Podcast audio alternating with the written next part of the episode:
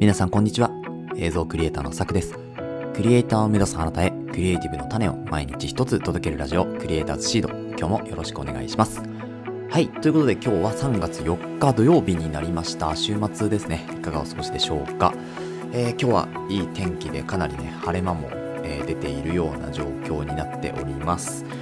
えーやっぱまあ土曜、日曜はですね、こう、マインド的なお話っていうのはこのラジオでは結構多いんですけれど、まあ今日はですね、ちょっとこう気分を変えて、少しまあ専門的なお話ですね、映像クリエイターとか、あとは写真ですね、フォトグラファーとかの、えー本当に駆け出しとか初心者の方に向けた内容をお伝えしていこうかなというふうに、えー思っております。はい。あのまあ、ちょっとだけ余談を挟むとですね、まあ、今ラット自分のねオリジナルラットを作っているんですけれどもそのラットがですね、まあ、ようやくこうあのちょっと試し撮りとかもしてまあなんとか出せるかなと。ただちょっとこう使う場面をやっぱり選ばないとこう色がね破綻してしまうような形にもなりかねないので、まあ、その辺もちょっと詰めてねえーっとまあ、出来上がり次第皆さんに発表したいかなというふうに思っておりますのでよろしくお願いします。はい。ということで、えー早速本編の方に行きましょうか。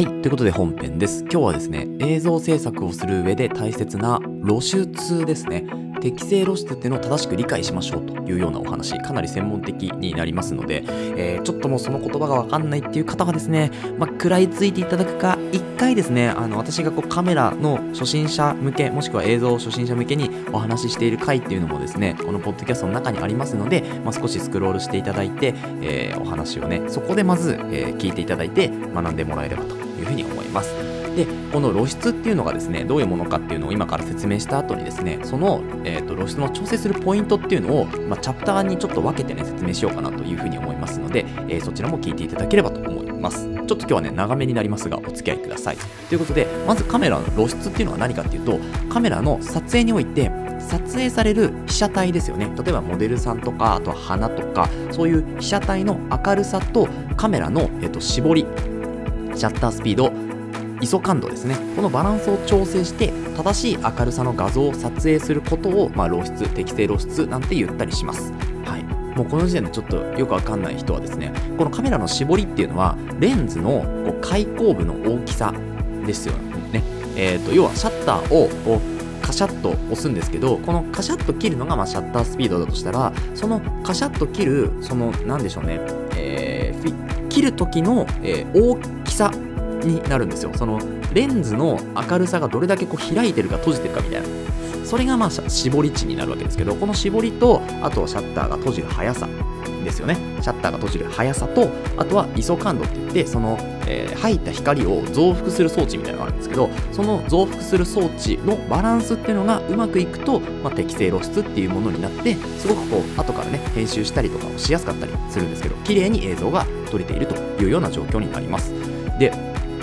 まあ、具体的にはですねこの絞り値を小さくするとかあとまあ F 値をねちょっと大きくするみたいな形ですよね。あとはシャッタースピードを遅くするとか ISO 感度を上げるなどの調整を行うことで被写体に合った露出っていうのを設定するわけです。つまり環境ごとに適正露出っていうのは違うのでその都度やっぱり設定する必要があるってことなんですよね。で露出が適切であれば被写体の明るさや影とかいった表現っていうのが、まあ、正確に表現されて写真としての印象のや印象や質も劇的にね劇的というか、まあ、向上しますというところですね。で、あの露出を調整することで、明るさだけじゃなくて、シャッタースピードの調整によって、まあ、動きの表現とか、絞りの調整で、被写界深度って呼ばれるものの調整も行いますというのがですね、この露出というものを適正に管理する必要性が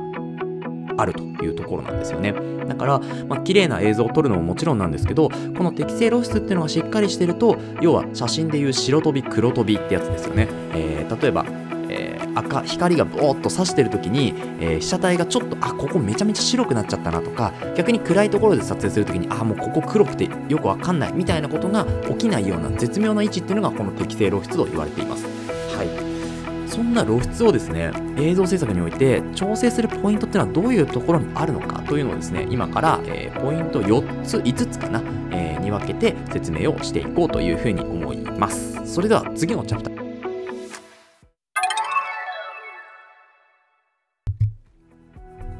はい。ということで続いてはですね映像制作において露出を調整するポイントについて、まあ、5つの観点からお話をしていこうかなというふうに思います。まずですね適切な被写体の明るさっていうのを確認しましょうっていうのがこれ1つ目ですね。はい。で映像制作においてまずは被写体の明るさっていうのを確認することがめちゃめちゃ大事ですと。で被写体のうん撮る位置とかにも結構寄ったりもするんですけどこの被写体がですね暗すぎる場合っていうのは露出を上げる必要があるんですけどこの露出を上げる時も例えば屋外なのか屋内なのかでかなり違うわけですよね。で屋外であったら、まあ、例えば光が当たりすぎてるんだったらちょっとこう光の少ない部分要は日光の当たりにくい部分にちょっと寄ってもらうとかそういう風に動かしていくっていうところですね。であとはですね室内であれば、まあ、ちょっとライティングがね結構必要になってきたりもするんですけどできるだけ自然光が入るようなところが一番直接つきやすいと思うんですから窓の近くとかね、うん、そういうところでうまくこうなんでしょう、えー、光がね、えー、ちょうどいい位置に来るようなまず設定っていうのをしてあげるでそこでもう一つポイントっていうのがメータリングモードっていうのを選択しましょうというところですね。でカメラには複数のこうメーターがあるんですよね。で例えばですけど私の今手元にはですねルミックス S5 Mark II というカメラがあるんですよね。でこのカメラをですね、えー、っと設定するにあたって例えばですけどこの設定画面っていうのはですねカメラにもあるわけですよ。でこの設定画面に、えー、移っていただくと、まあ、あのギアがついてるマークですよね。アイコンのギアのマークで設定場面に行くとですね例えばベクトルスコープ表示とかっていうものがあったりするんですよね。でこのベクトルスコープ何かっていうとこれはですね、えっと、例えば明るさが出ている時ですよね。要はこう日光とかあとは暗いところとかがでえっとそれをねこうセンサーが読み取るわけですけどどれぐらいの今こう明るさなのかっていうのをですねこう波形で表してくれるっていうような、えー、そういうセンサーがねセンサーというかそういうモードがついてるわけですね。でそれをオンにしておくとえーと、例えば日光が強すぎる場合はですね上にドーンとねそのメーター波形が跳ねちゃうし逆に暗すぎる場合は下にドーンとね広がってしまうというところでそのちょうど間ぐらいのところに波形が合ってれば、まあ、露出が適正光の加減が適正だよというふうに知らせてくれるものもあるわけです。ですよね。そうなので、まあ、こういうところをうまくメーターとして使っていくっていうのが一つかなと思います。うん、でやっぱりこう実現場でここを外せないっていう時にやっぱり外してしまうとねそれは本当お仕事にならないので、まあ、こういうモードで、えカメラの中に内蔵されているそういうこう機能っていうのはですねやっぱフルに使っていく知っていって使っていくっていう必要があるのかなと思いますであとはですねシャッタースピードの調整ですねでこれあの写真と映像で全く違うんですよシャッタースピードの調整ってで写真だったら、まあ、早くても一瞬なので、まあ、連続でね連写しちゃってその中からいい写真1枚選ぶっていうのもまあ一つだと思うんですけど映像制作は、まあ、映像においてはずっとこうつながっていくような場面ですからこのシャッタースピードっていうのが、まあ、要はあんまり変えないんですよね。えー、なので例えば、えっと、50分の1か60分の1もしくは100分の1か120分の1この4つの中のどれかにまず、えー、シャッタースピードを置いておくというのがまあこうベーシックな部分かなというふうに思います。で例えば、まあ、被写体が動く場合とかで、まあ、高速のねシャッタースピードにしなきゃいけないとかっていう場合は本当にシャッタースピード少しね、えー、早めてるそういう質問あると思うんですけどその場合はできるだけ、まあ、露出が確保できて、まあ、光ですよね光の加減が確保できてこのフリッカーって言ってバチバチバチバチあの蛍光灯の光みたいにねバチバチバチバチこうチカチカしないような、えー、調整っていうのをしなきゃいけないんですよね。なので基本的には50分の1、60分の1、もしくは100分の1、120分の1で設定しておくのがいいかなと思います。で続いて絞りの調整ですね。4つ目が絞りの調整なんですけどこの絞りっていうのはですね、まあ、レンズの開口部分開いてるか閉じてるかっていうところで、まあ、被写界深度って言って、まあ、こうボケ感をですね、調整する役割っていうのを持ってるわけですよね。でこのボケ感を、まあ、要はレンズをですね、えーと F 値を、小さくしていくとボケが強くなって F 値を大きくしていくとボケが弱くなってこう全体的にあの、均等にね見えるようになってくるというところでこの辺を調整するんですよねで要は解放って言って F 値を下げていくわけですよねどんどんどんどん F 値を下げていく絞り値を下げていくとこう F が例えばえー、と2.8とか1.8とかっていうのはかなり明るい映像が撮れます。明るくてボケる映像が撮れるんですよね。なんですけど、そのレンズをどんどんこう F 値をもっと大きくしていって、えーと、ピントをですね、まあちょっとここ難しいんですけど、あの要は F 値を、えーと大きくしていくと、今度はボケ感が薄れていくわけですよね。全体が、えー、こう見えるようになってくると。ででもちょっとレンズとしては少し明るさは暗くなってくるんですよね。だからこの暗くなってくる、明るくなってくるっていうところの調整っていうのをうまくすると。うん、でこれはもうやっていくしかないんですけどそこの機能を知りながら、えー、映像というか撮影でねこう、えーと撮っているのとこれを全く知らないで撮っているのでは結構運命の差が出るのでまずはですねこの絞り値っていうものを知るというところから始めるといいんじゃないでしょうか。でそこに続いて必要なのが ISO 感度ですよね。この ISO 感度も、まあ、なかなか難しいんですけどそのカメラごとにねこう設定されているというか、まあ、よくうまく撮れますよっていう ISO 感度が結構違ったりするのでそれは、えー、カメラのね、えー、説明書とかも見ていただけるといいんですけど、まあ、要は入った光っていうのをどれだけ増幅するかっていうのがこの ISO 感度なんですよね。で ISO 感度はですね、まあ、増幅しなければしないほどいいっちゃいい、うん、ノイズが入らないというかザラザラしない絵が撮れるんですけど今のカメラはすごく補正が、あのー、素晴らしいと言われているので ISO 感度がある程度ねこう高くてもなんとか調整してくれるとそんなザラザラしないでね調整してくれるっていうところなんですけど、まあ、極力低く撮っといた方がえー、っとこうなんでしょうね。